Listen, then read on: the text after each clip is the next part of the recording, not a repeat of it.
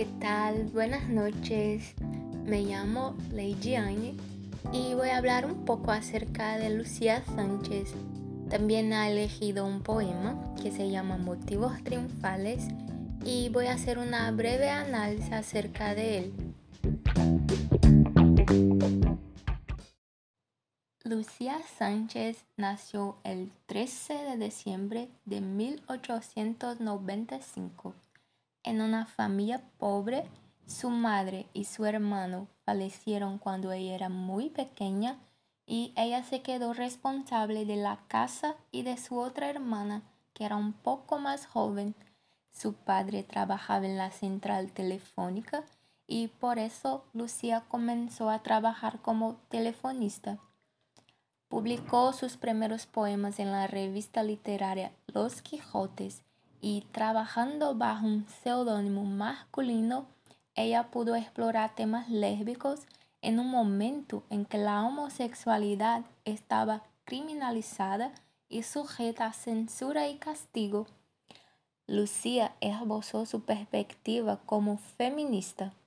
Ella atacó el esencialismo de los roles de género en la sociedad española, luchó duro por la igualdad entre hombres y mujeres y entendiendo que el anarcosindicalismo dejaba el tema de la mujer en segundo plano, enfocándose solo en el ámbito económico, Lucy entendió que la lucha contra el Estado y el capitalismo no podía separarse de la lucha contra el patriarcado.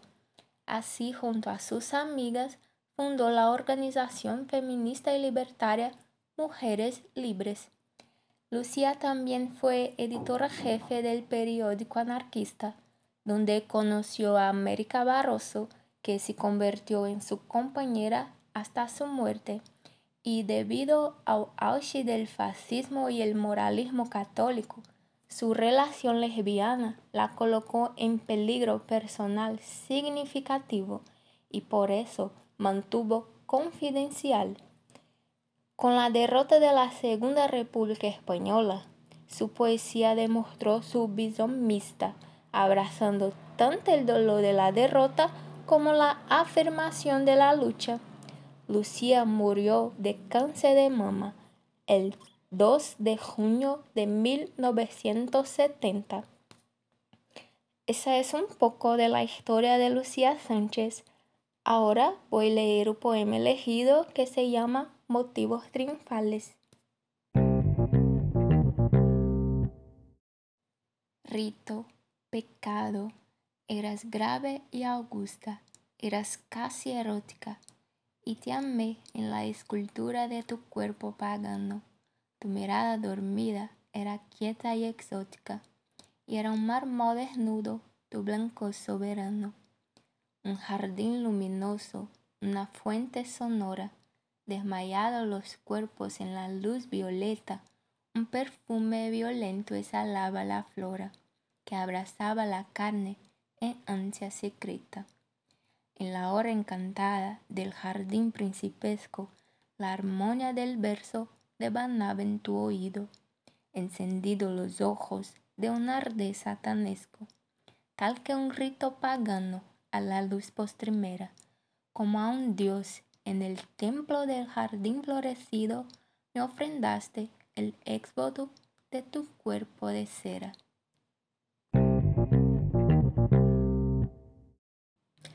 Bueno, en este poema aparecen metáforas relacionadas con el pecado y la conciencia, porque como hemos visto, la homosexualidad estaba criminalizada y sujeta a censura y castigo. Entonces la homosexualidad era considerada el pecado nefano y motivos triunfales rememora un acto sexual en que se ve la mujer amada como si fuera una de las estatuas del jardín. Todo el jardín en la poesía se carga de sexualidad. Cuando ella habla un jardín luminoso, una fuente sonora, desmayados los cuerpos en la luz violeta, un perfume violento exhalaba la flora. Los elementos objetivos coinciden con el jardín de Edén y la conexión con el jardín se da por medio de varios de los sentidos, como por ejemplo olfato, vista, oído. Entonces, motivos triunfales tiene lugar un acto sexual, ya que los ojos de la amante están encendidos en un arde satanesco, y se entrega al poeta tal que un rito pagano. El deseo amoroso y el deseo físico están muy presentes en las composiciones de Lucía Sánchez.